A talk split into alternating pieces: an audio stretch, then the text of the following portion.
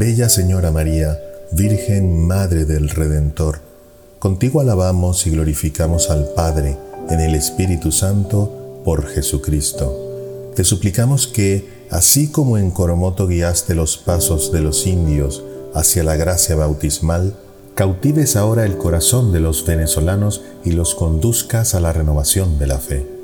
Virgen de Coromoto, patrona de Venezuela, bendice la acción evangelizadora de la Iglesia en nuestra patria, para que sea fortaleza y defensa de la fe de tus hijos y comienzo de una renovación de las costumbres cristianas. Amén.